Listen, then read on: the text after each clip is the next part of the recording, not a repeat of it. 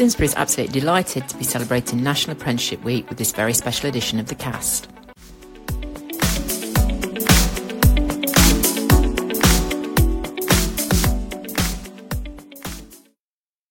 So on this special edition of The Cast for National Apprenticeship Week, I'm really pleased to be joined by CIMSPA's Associate Director of Policy and Professional Services, Colin Huffen.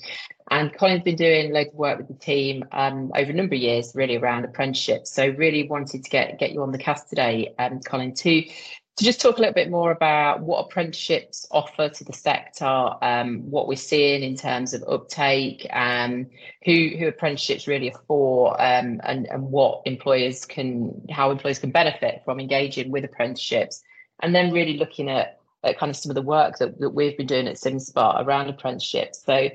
So yeah, really great to have you here in National Apprenticeship Week, and tell us all about apprenticeships in the sector. Yeah, thanks, Annette. Hello, everyone. Apprenticeships is a bit of a labour of love for me, so thanks for inviting me in to talk about them today. I have been working on them for quite some time now, and I really find that they're a really underutilised opportunity for our sector. Looking at some of the statistics a while ago, we have less than 0.5% of our workforce that is an apprentice at any one time. Of which is much lower than lots of other traditional apprenticeship sectors like construction engineering, as you would expect. They tend to be around 10 to 15, sometimes up to 20% of the workforce is on some sort of apprenticeship programme.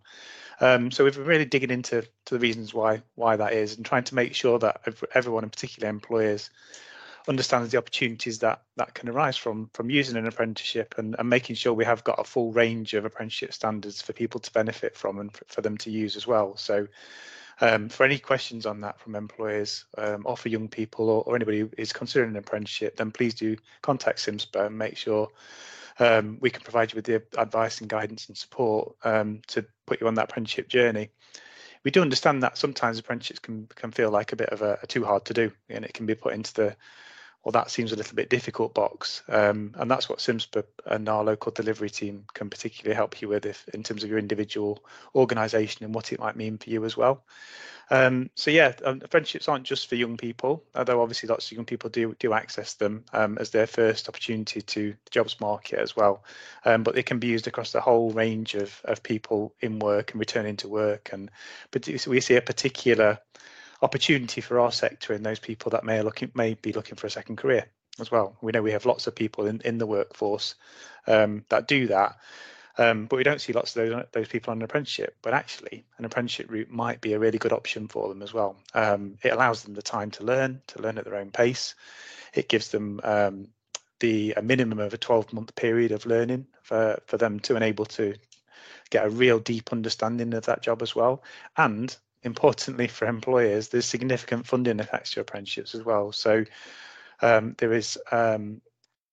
I won't go into the ways that they're funded, because that could be a podcast in itself. But there are attachments of funding to apprenticeships, of which training providers and assessment organisations will receive, which are quite significant. So, for example, we've got six specific apprenticeship standards for our sector. That's leisure team member, leisure duty manager, community activator coach, community health officer, personal trainer and sports coach, and the funding that's attached to those programmes ranges between £4,000 and £9,000 per learner as well, which is quite significant, which means that training providers and endpoint assessment organisations can provide a real quality programme for people. And as I said, it does have to last a minimum of 12 months as well for that learner. So they get individual support, they get additional qualifications, they get a real good experience supported by their manager, the training provider and assessment organisation, sometimes a mentor as well. And that's all in the workplace. So it's not a false environment. It is in the workplace where they are working, and they tend to be in an accreditation or a building of a portfolio over time as people learn and grow through that job and become a real key member of that organisation as well. So yes, we think there are many opportunities for people to use apprenticeships, and if you do think it's in too hard to do box, then that's what we're here to do, and we're here to help and support you. Just to go into some of the details around some of those different apprenticeship standards and what they contain, if you are working in the leisure sector, then leisure team member and leisure duty manager and personal trainer in particular might be of interest to you. So leisure team member was designed by employers, which is important, to give them a rounded team member, so somebody who could operate in all aspects of their facility. So as part of that that apprenticeship, they will receive both a lifeguarding qualification, a swimming teaching qualification, gym instructor qualification, and a first aid qualification as well. So they can work really in any part of your business in those entry roles as well. So yeah, it's a really interesting apprenticeship. It is quite large. There is a lot to do, and we had some feedback from employers that they would like us to split that out. So they would like a dry and a wet side, if you like. So a route or a pathway for people who want to specialise in aquatics with lifeguarding and swimming teaching, and a pathway for those people that would like to specialise in gym instruction, personal training, recreation assistant work as well. So we're working with the Institute of Apprenticeships on separating those pathways out at the moment. And if you want to be involved in that, then if you are an employer in particular, then we're really interested to hear from you. They have to meet your needs. So we run committees who will sit around the table and work out, okay, do we want them to do this? Do we want them to do that? What should they look like at the end? So we're particularly interested to hear from anybody that wants to be involved in that type of conversation as well. In Leisure Duty Manager, it says on the tin. It's for duty managers. It's that first step on the managerial ladder. And in that apprenticeship, you'll also achieve first aid at work, in addition to their management apprenticeship, and also there's funding attached to achieve a pool plant operator certificate as well, which we know are difficult to achieve and quite hard sometimes as well. So having that included in the apprenticeship is hopefully a cost saving for organisations.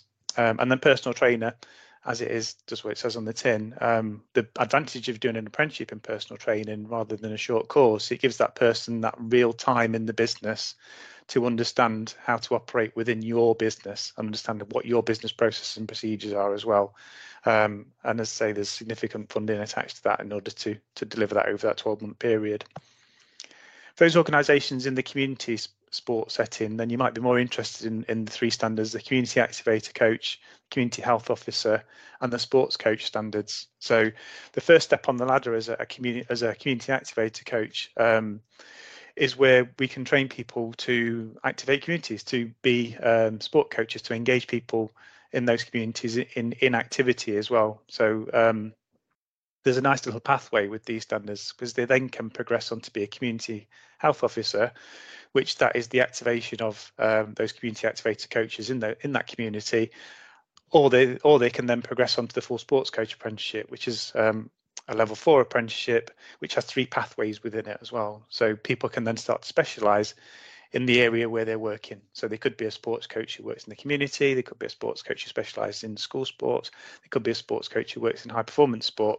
And the sports coach apprenticeship has been written and tailored with those competencies that allow those people to learn and understand that actually coaching in a school is very different to coaching in a club, which is very different to coaching in a high performance environment as well, with elite athletes. So yeah, there are lots of opportunities with apprenticeships, and that's just a very, very short breakdown in terms of the different opportunities that are available and where that might fit in terms of you as an employer's needs as well. And generally if you provide one of those opportunities, we don't struggle to get people to apply for it. They see the opportunity, they see it as a career development, they see it as a career option, and we tend to get a good recruitment element to that as well. So yeah, apprenticeships, please use them.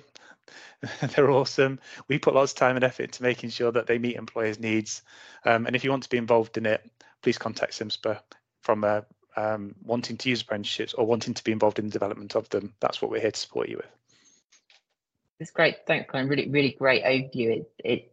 I've kind of worked with apprenticeships across a number of different sectors, and I think it's true of every sector that you see for employers that are taking on apprenticeship, you see some great additional benefits, some you know, you've talked through, but one in particular is loyalty and retention of staff. When somebody's gone through an apprenticeship route, they are very embedded within the organisation, and because that's been not only their workplace but also their learning place, they tend to be very, very grateful for that and the opportunities that the apprenticeship gives them, and they can retain within business and grow within business and progress over a number of years. And I think the other great benefit, which isn't always recognised, is the benefit that having an apprentice within the business has to other members of the team in terms of opportunities for mentoring, coaching and supporting.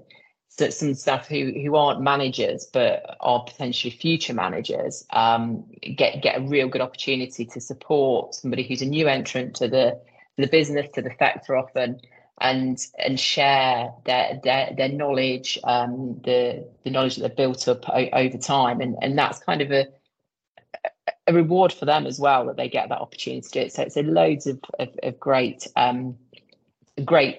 opportunities for employers who do want to look at apprenticeship potential for their organisation. You talked a little bit around some of the roles.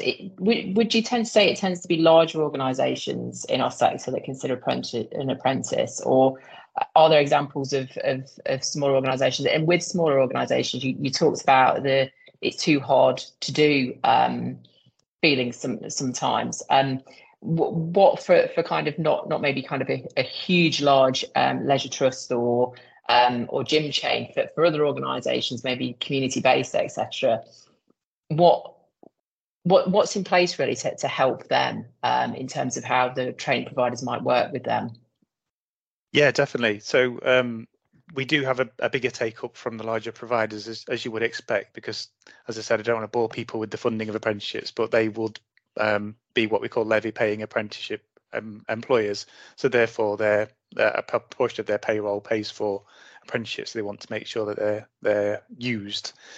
But I think it's also important to note that you don't get one chance at an apprenticeship. You can do more than one. So what a lot of apprenticeship training providers will do really well is they'll look at the career progression and pathway for that person. So they will not just look at them doing one apprenticeship, they'll look at them, well, where did they go next, and where did they go next, and where did they go next? And I spoke about 6 apprenticeships that are specific to the sport physical activity sector, but actually over 500 apprenticeships opportunities. And people don't always necessarily need to do a specific industry option, because they may progress into other areas within their career within a business as well, or they may progress onto another business where they can do an apprenticeship. So apprenticeships aren't just this is something to get me into the business and do my first entry role. It's something which can support the career progression from people, for somebody to get from novice to complete expert and achieve all of their career aspirations as well. So it's not a one-time opportunity. There's lots of that, for smaller organizations, the training providers, particularly the ones that are working in our sector, are very keen to work with smaller organizations and are very keen to make sure they're providing a tailored service to that organization as well. It's really in their interest too, because they receive the funding for the apprentice, and it enables them to have some scale in their business as well. So if they can find four small community organisations that all want an apprentice in a local area, then actually it's a really viable option for them in terms of putting a package of learning together, which then they can group those people together as well. And we've got organisations like Coach Core that do that really well as well, in terms of supporting those organisations to come together to look at how an apprenticeship model might work as well. I'd say there's definite advantages for a small community-based organisation in engaging with apprenticeships as well, and I would encourage them to reach out to one of the training providers that's in partnership with CIMSPA, and they will do a lot of the legwork for you. They will understand what your business needs. They will help you identify and recruit an apprentice. They'll help you support and train them, and they'll help you make sure that they pass them on to the endpoint assessment organisation to provide them with a meaningful assessment as well. And really, they are really good at it. And I think you'll find, actually, when you talk to them, that it isn't as difficult as you might think. Actually, there are processes and procedures in place, and everything is set up. People have been doing this for a number of years now, so it is quite the norm for them as well. And particularly some of the larger training providers can get economies of scale, because they'll be working with apprenticeships across multiple different sectors in a certain area as well. So they'll have assessors and people and support in that area. And also, we're working in a digital age now, so a lot of the learning and support and development can all be done remotely as well. Yeah, apprenticeships have kind of moved on so much over recent years. You know, we've moved from that place where they were seen for, you know, certain, as you mentioned at the beginning, traditional apprenticeship industries, and we've moved so far beyond that now that the apprenticeships pretty much offer a viable entry route and progression route for almost every kind of sector, and almost every career area.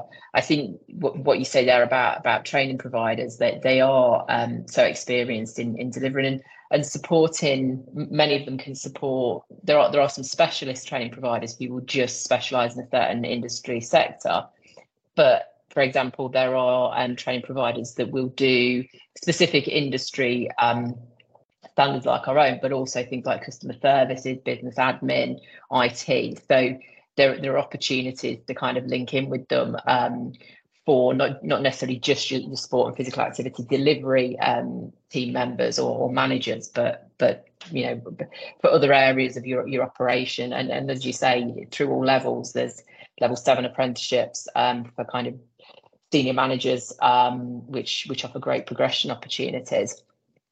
Thanks for mentioning some of the training providers, and particularly Coach Core. We're talking to them later on this special edition of The Cast, and really looking forward to hearing from them about the experiences they've had with both apprentices and employers. Before we finish up, Colin, any kind of last message or call to action to the sector, really, in this National Apprenticeship Week to really boost the uptake of employers, just kind of a final call to arms, really? Yeah, definitely. I would say if you were looking at recruiting, why not consider an apprentice? So if you are looking at your recruitment model, why not think of it rather than go out through the traditional routes of, oh, well, we need this type of person.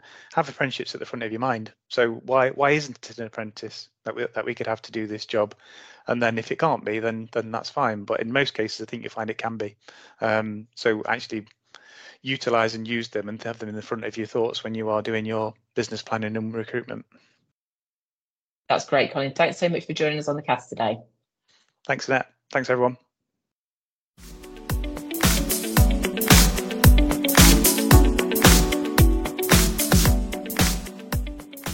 So on this special edition of The Cast for National Apprenticeship Week, I'm really delighted to be joined by Jack Garner from Serco. Jack is a regional director in Serco Leisure, and Serco are doing loads of great work with leisure apprentices, and we've invited Jack to tell us a little bit more about that. Thanks for joining us today, Jack.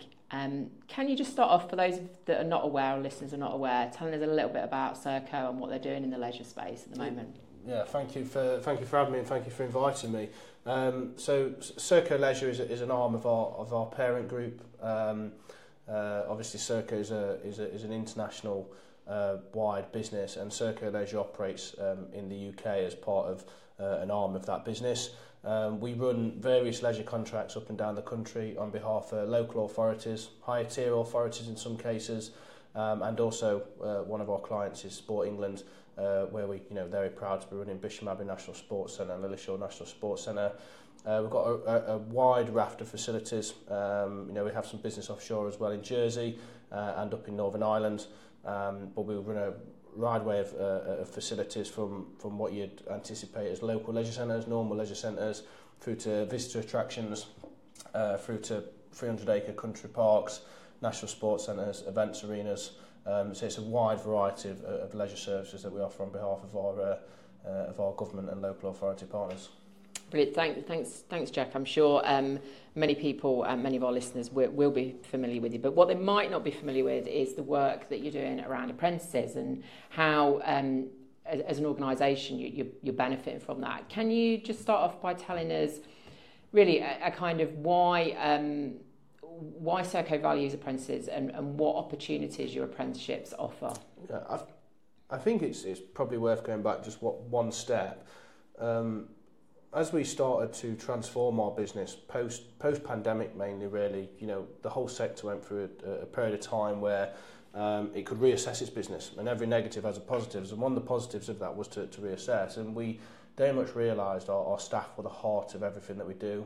Where we do really good stuff, you can always pull it down to the staff have delivered something amazing for the customers. They've given them more of what the customer wants. They've delivered a better service to the customer. And we realised quite swiftly that the staff were the heart of everything we do. I'm not saying we didn't know that before, but it was worth reassessing how important that was. and really investing into our staff. And apprenticeships is one of them routes. There's other routes we've gone as well, but apprenticeships is definitely one of them routes we've invested in. We have schemes across the country. We obviously, the majority of our apprenticeships are through the sector, as you can appreciate, and hence why I've sat here with CIMSPA today. But we also use apprenticeships outside of the sector, whether that's in grounds management. I've talked about some of the country parks that we do, whether that's in technical, mechanical, because of some of the facilities we run rather than just core leisure facilities. And it's been a evolution to make sure that not just keeping an eye on what's happening today, not just keeping an eye on what's going to happen next year, but also making sure that there's a pipeline of staff that are coming through to be the next leaders in our business. And apprenticeships we see as very much one of the root causes into our business, to then develop them into the next leaders, so our business can continue to grow, continue to evolve. And as we grow as an organisation, you know, we've recently, there's been some news recently go out about some contract wins that we've just won. The mobilisation of expanding that business is so much easier if you have a talent pool that's so much wider. Yeah, most definitely. We know kind of the challenges the sector's facing in terms of recruitment, and so, you know, the apprenticeship route for kind of particularly supporting new entrants to the sector, but people who kind of maybe either want to kind of change career or evolve themselves. You were telling me just before we started recording about an example of an apprentice that you had that kind of diversified, but in terms of what their role was and what their career path was, but you were able to retain them in the business.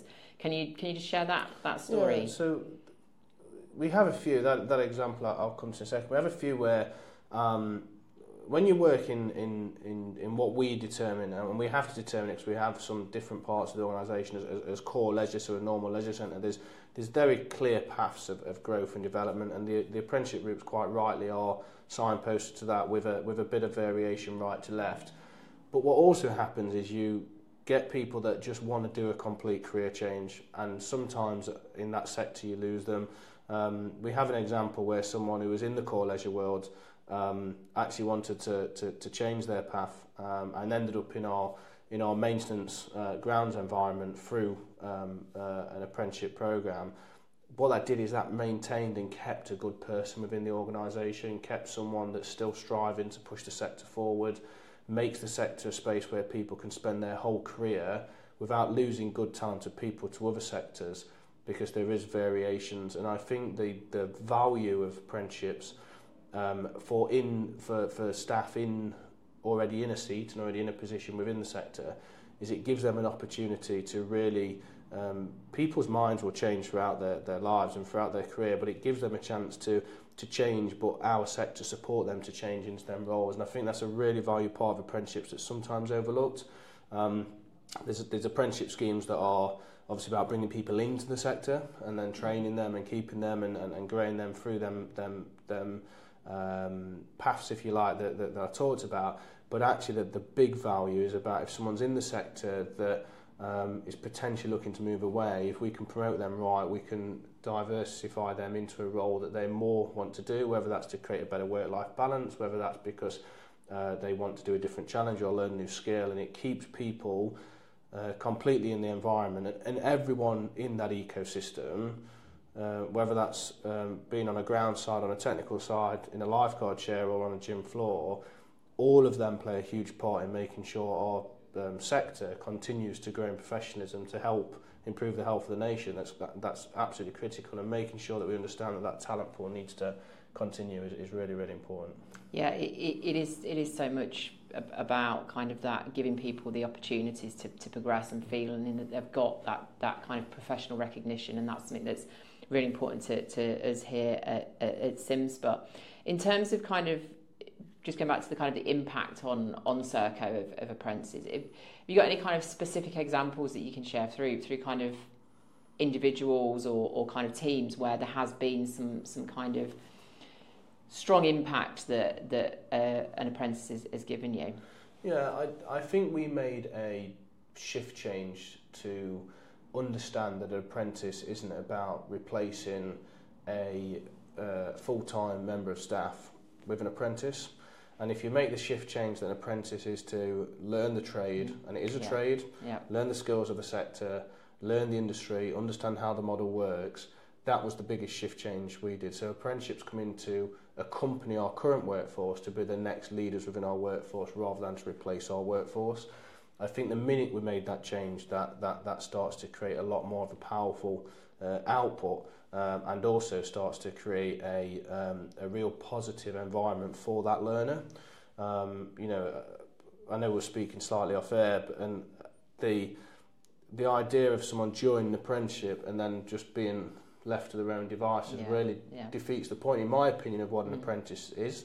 Apprentice is about learning the trade from someone who is skilled in that world, understands that sector, still professionally challenge how they do them so they can change their way, while having a professional education running alongside that. So when they come out of that apprenticeship, they have the work skills, the work experience, but also have the professional arm to that qualification as well. I think that was a big change, and you know, I won't name people for obvious reasons, but there's a real good example of that in one of our contracts, where someone who come into the sector as I need a job for the summer is now one of our leaders within that sector because of that exact reason. He realised that he didn't need to continue the journey he was on. There was actually some clear routes for him to go down, and some of that was through the apprenticeship, some of that was through just other training as well, but around training and development, but also letting them spend the time with senior people within them facilities to learn that arm of the business, to make sure that actually that education and workforce went on is really, really important. And also making sure we give them time for the learning. I think that's sometimes that's overseen as well. It's and I appreciate it. I appreciate in leisure professional out there that the pressures of, you know, there's a big booking coming in the weekend, or, you know, someone isn't on shift and you need to backfill with more hours, and there's always this eco pressure, but there's got to be a restraint to say, actually, that's a learning time, and that learning time is really, really important, whether that's directly with the learning training provider, whether that's by shadowing or supporting someone who's senior already in that position, or just being away and doing some self-learning. It's really important to make sure them people have that time. And whatever age that is, that's not just about young people, that's about people that are a bit more experienced but want to, you know, develop their skills and continue to develop their professionalism. Yeah, most definitely, kind of having that structured learning time is so important for anybody for everybody, but particularly those that are on a learning development programme, like an apprenticeship. And I think sometimes that can be what puts employers off, or kind of, along with other things, maybe kind of, we talked a little bit about the apprenticeship levy and kind of some of the complications around that, and, you know, things kind of, sometimes it gets put in the too hard to do box. But I think, you know, the benefits that an organisation can gain, as you've said, by looking at it in a round and having it as a whole development piece is really important. How in Serco do you find that apprentices kind of collaborate and work alongside the existing workforce? How does that work within your teams? I think, as someone who is an experienced person in their role, to give them the accountability, responsibility is normally really seen really positive for them to mentor an apprentice. So you have to understand there's a positive on the other side as well. There's a positive that a manager, a supervisor, or a frontline member of staff who's just experiencing their role, for them to have an apprentice come in has a really positive impact on the rest of the workforce, because it makes them feel really validated, really important, and really credible for what they do, to be able to pass on their knowledge and experience. So it has a positive effect there. For the apprentices coming in, I think what it does to us is it gives us a understanding that there is a interest to work and be a part of our sector and understand the solutions. There's some great examples with whether it's higher educational organisations that we work closely with on some of our leisure contracts, where they're doing some great work in the educational field.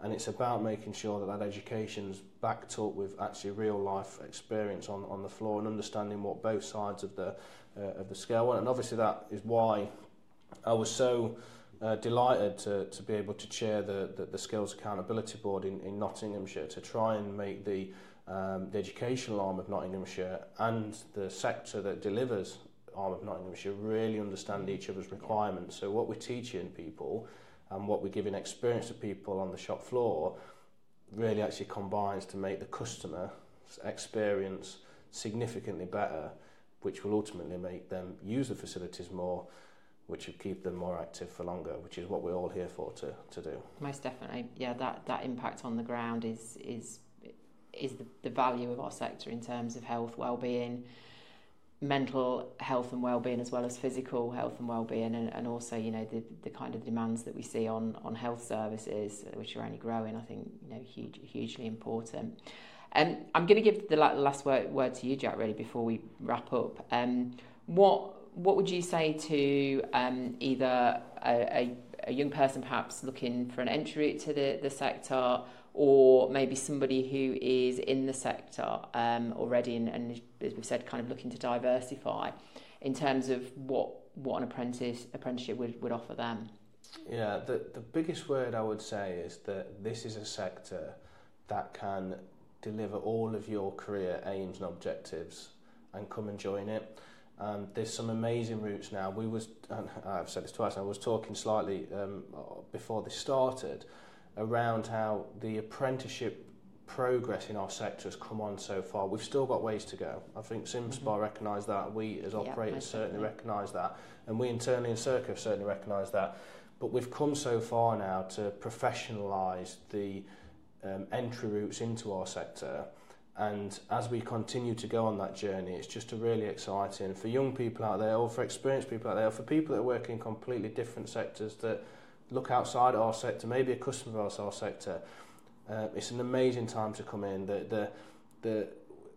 We all now know that one of the biggest aids to creating a more healthy population in the UK, and there's a huge health problem in the UK, is through increased physical activity, which is the sector we work in. What an exciting time to come and join a sector that's going to make a huge difference going forwards, as it continues to get more and more professional through the work that yourselves are doing, through, I think, that ourselves as operators and other operators are doing to continue that journey to making sure that the health agenda with public leisure links together to create better opportunities for people to be active. It's just an amazing time to get involved, and I wouldn't just welcome people to get involved. I'd welcome people who are curious to really enquire about it as well. You know, there's a lot of information out there now how you can get into our sector through an apprenticeship route, or if you're in another sector, or if you're in a sector you want to change on in through the apprenticeship. It gives a real chance to do it, and responsible partners out there will also continue to allow this apprenticeship system to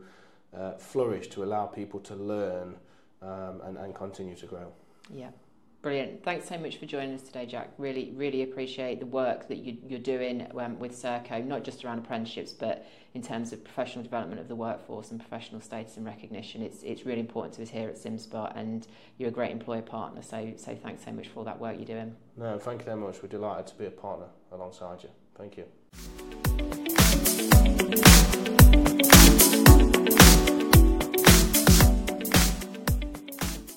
So on this very special edition of the Cast for National Apprenticeship Week, I'm really pleased to be joined by Paul Thompson, who is from Coach Core, who are a CIMSPA partner and a partner we've been working with on a number of different projects. And really asked Paul to come on today to talk a little bit about Coach Core and what they do and who they work with, and how they feel really apprentices benefit the sector. And they work with apprentices themselves, with employers, and they see some really great impact. So thanks for joining us today, Paul.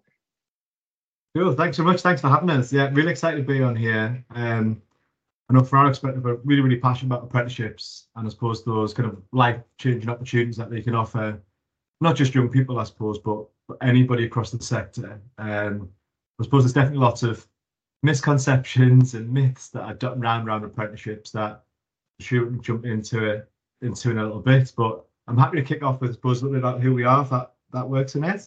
That'd be brilliant if you can just tell our listeners who are not familiar with Coach Core a little bit about the work that you do and who you work with, and then kind of hop into the work that you do around apprenticeships, please. Yeah, so Coach Core, we're a UK-wide charity, we're a sociability charity.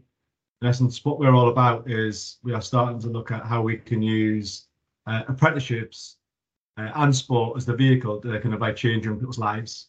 So we target and work with young people, predominantly 16 to 24-year-olds, young people that have had some type of lack of opportunities, challenges, barriers, or discrimination in their life, to kind of move into meaningful employment, kind of like education training. So we've worked with, since we started back in 2012, where we were kind of part of the Royal Foundation, working across Prince Harry, Prince Will, and Kate's charitable work, through becoming independent back in 2020. We kind of work with over kind of like 200 employers now across the sport and athlete landscape. So anything from kind of like really now large national employers. So we've worked with GLL, we've worked with Nuffield, through to kind of real kind of like small micro kind of organisations that potentially only have like 1, 2, 3, 4, 5 members of staff. So kind of that whole spectrum. But in essence, kind of like the one common thread that sits across all the employers is that they want to make a difference, and they want to kind of offer an opportunity to a young person that kind of like potentially hasn't had that opportunity in life for a variety of different reasons. So, you know, kind of from a Coach Core perspective, like pretty much 50% of our learners live in the top 30% areas of I&D. I know we've been recently just been doing some work that's going to get launched during National Apprenticeship Week around our 2023 impact report. We're actually kind of like even within that kind of 50% of young people that are in the top 30% areas of I&D, kind of there's about 20% of those are in the top 10% areas of IMD. But we've also got young people that have had issues linked with serious violence and crime, and potentially might have been in the criminal justice system. We've got young people that are dealing with kind of like family bereavements and suicides. We've got young people that come from ethnically diverse communities that potentially had a kind of a lack of opportunities and kind of like discrimination in their life. All to, in essence, starting to look at how we can start to polish those rough diamonds into that kind of like future workforce. So that's kind of what we do, I suppose, to start to look at how do we connect employers with training providers to offer young people an apprenticeship that they might not have previously been offered. And then how can they then have that ripple impact in their local communities? In other words, how does a young person like them, who then resonates with their local community, go back and make a difference and use sport as activity to kind of like make a difference in their lives as well as the communities that they serve? It's amazing work, and particularly when you talk about some of the young people and the backgrounds. And I think, you know, what I've seen having worked in education training across a whole variety of sectors is where young people have faced barriers and they maybe haven't been able to engage in a traditional education pathway, how that then impacts them and their family and the community in the long term. So kind of the opportunities that you offer to those young people to not only kind of find them a pathway, but really to kind of engage them in kind of learning and a positive future is so important. Do you want to, Paul, talk about maybe without kind of giving names or anything, but some of the stories of some of the apprentices that you've worked with and the stories of the employers that you work with? Yeah, 100%. It's the one thing that kind of definitely makes me really passionate about working with Coach Core is those individual stories of the young people that we support. Because as much as we've kind of got some of those kind of like big stats that we talked about this week around, let's say, supporting kind of like, let's say, over 200 apprentices in 2023, will then in essence will have coached over 2.3 million people across the UK. And it's actually those behind all those stats is those individual stories that are really impactful and meaningful. So we have got a young apprentice who can say when he was young, his father committed suicide, and he also had some kind of like wider family bereavements, and kind of like was just really kind of like lost in life. I suppose through his employer, he actually got involved in kind of like an employability program that he was on. So that was part of like the Falcons Rugby Club. We've got something called Hits, which is a national initiative that Premiership Rugby run.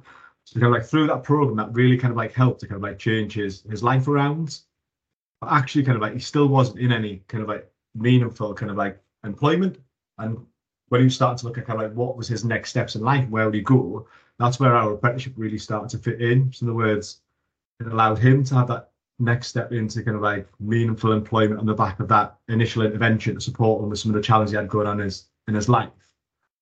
But then really allowed him that kind of like focus to start to look at, well, actually, what's next for me now? What does the world of work look like? what does my future career look like, and all those kind of like future hopes and aspirations. But more importantly though, is that also aligns in where this is kind of like a win-win for everybody really around apprenticeships. So obviously there's that difference for a young person with regards to being able to then transition that program to be able to kind of like earn while he learns, the kind of like cheesy saying that always throw out apprenticeships. So in other words, being able to kind of like be in that 15-month program where he is kind of like getting a nationally registered, recognised qualification, actually earning a salary when he's doing that. But then also from the employer's perspective, it's kind of they've got a young person that can like resonates with young people that they work with more than kind of like what anybody else could. And obviously in this instance as well, he's actually been through the programs that he was supporting young people through. So actually he lived and breathed that program and knew it better than what any of the member of staff probably could do, because he'd been on it from the side of a user through to obviously now kind of like being part of the member of delivery staff. So that's kind of like, that's one story, but I say there's loads more through to, we've got a young person that actually kind of like got involved with England Boxing. So England Boxing have got a program called Cling to Club, which is all around reintegrating young people back into society on their release from prison. They start to do some boxing when they're kind of like still in prison, and once they're released, England Boxing and start to connect them up to local boxing clubs to support that reintegration back into society. So like I said, there was a young person that they say came through that program and actually on release from prison and kind of like being connected with England Boxing on the outside, again then became an apprentice at England Boxing. Again, he's been on an awesome journey with regards to, again, being able to have meaningful employment when he's kind of like earning when he's learning. Again, similar to like I said previously with the last apprentice, being able to then go and support young people like him under the umbrella of England Boxing and being able to really resonate with the challenges, stresses, barriers, blockers that are in young people's way like him, and being able to say, well, actually, I think to use his exact words, was saying, actually, I just want to support young people that are in the same situation as me, that were kind of like a little bit lost and got involved in the wrong circles and start to kind of have serious consequences for that. And again, young person that we're chatting about was also a refugee. He moved across from Congo when he was 6, and then kind of like got relocated around the country a few times. And he's just one of those people that just needed an opportunity and somebody believe in him. And obviously through the work with England Boxing, obviously they've seen a rough diamond there, and obviously through our partnership we've been able to support them that kind of like 15-month journey, what that looks like. So that's just kind of like a couple of stories, but I say there's numerous other ones where we've got young people with disabilities who talk about this. I think there's a stat saying in essence like it's less than kind of like 5% of people with disabilities can actually secure long-term employment.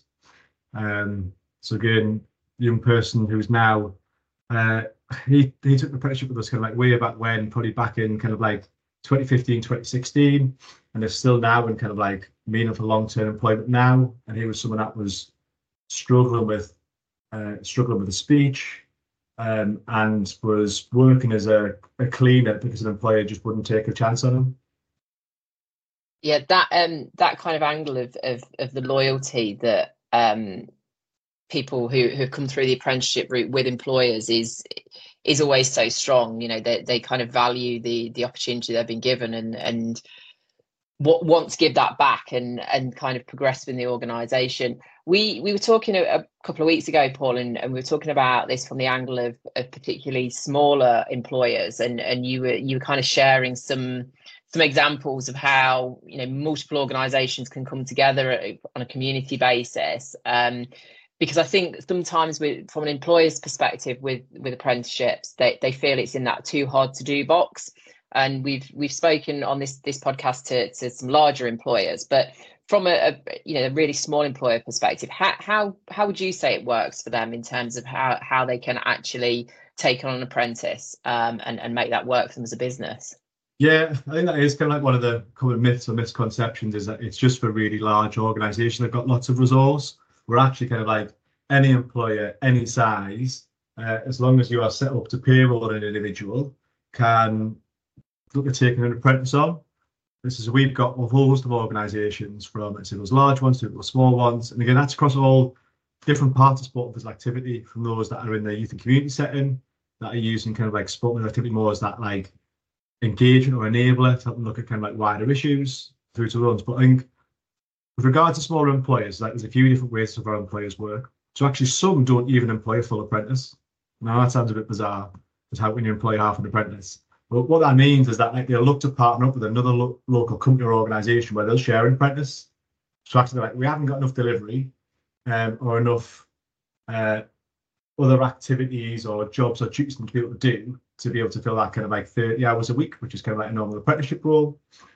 So they'll partner up with somebody else. We actually had two organisations in Leicester and hooked up, because one of them were predominantly curriculum delivery. So they were going and delivering sport activity in schools, whereas another organisation was mainly doing stuff like outside of school. So they were doing stuff around parties, community sessions, weekend stuff. So those two organisations just partnered together. So one of them took on the lead responsibility for employing the apprentice, but they basically had an MOU in place with regards to what that looked like. So where they both contributed towards their salary, they both supported that individual. They were able to just best use their resources to make sure that they both got what they needed.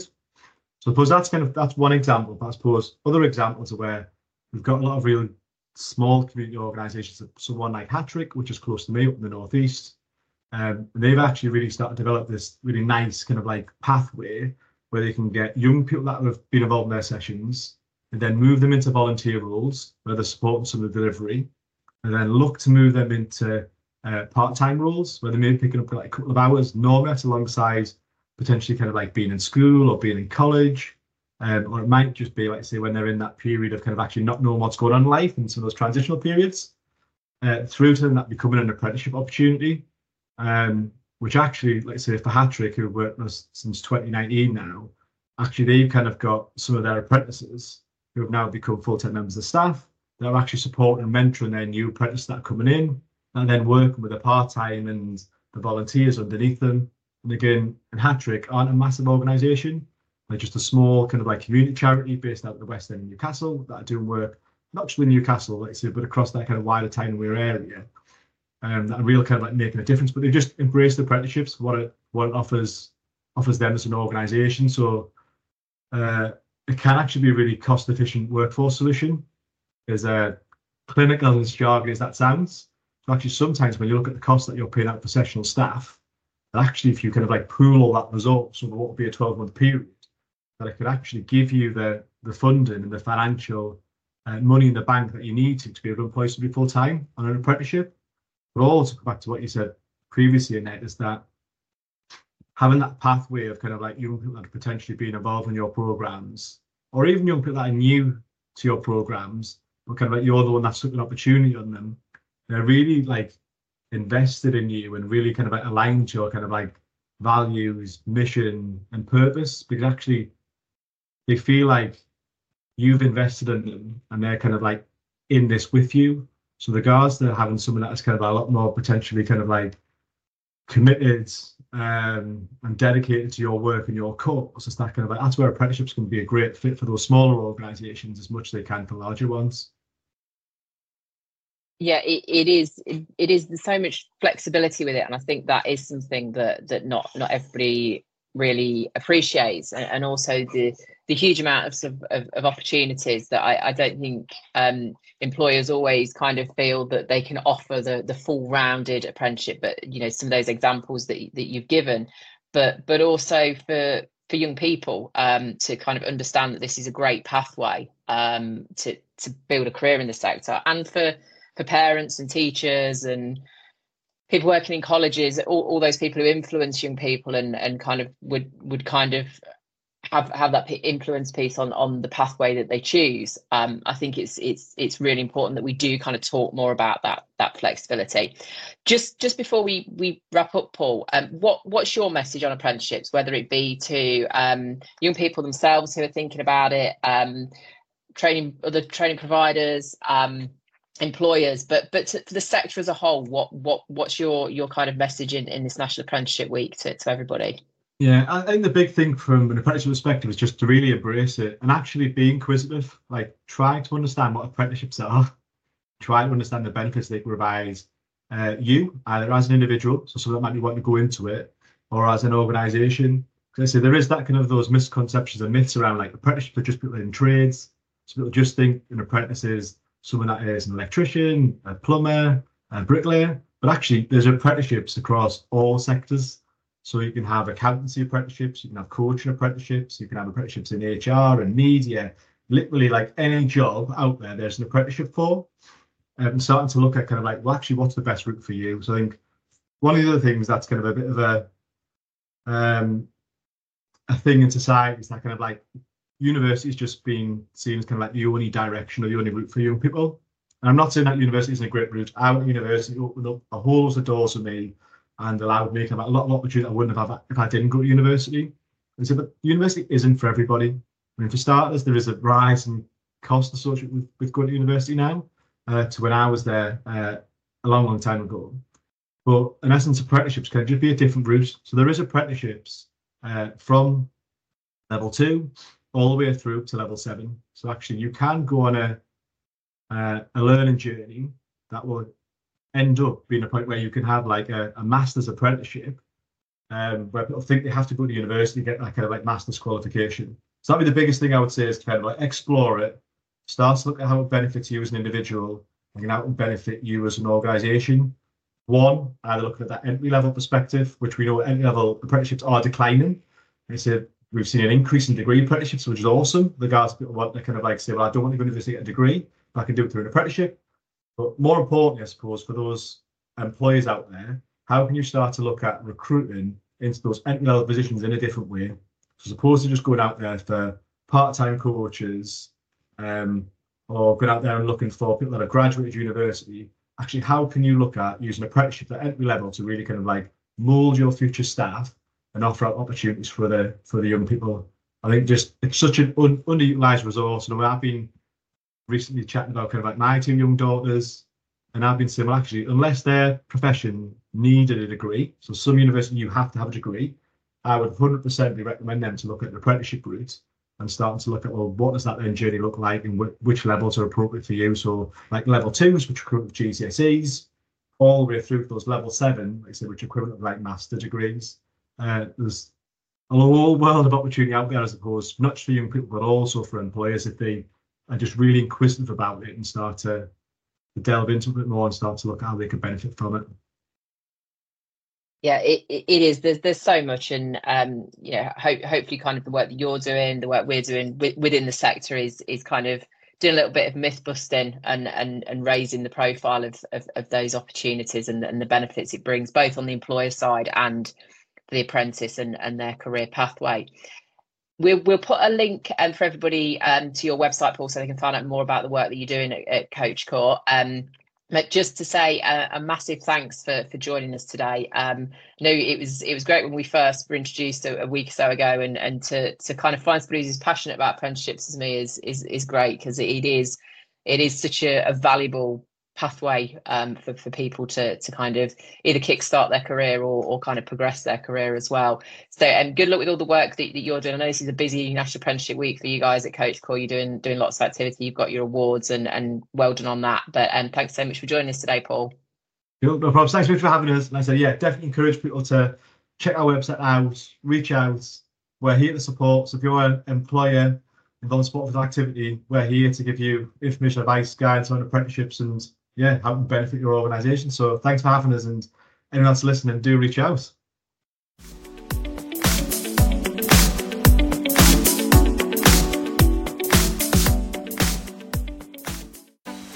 We hope you enjoyed this edition of The Cast from CIMSPA. Look out for The Cast Extra with in-depth conversation about innovative work taking place in the sector. If you'd like to get involved with future podcasts, please get in touch.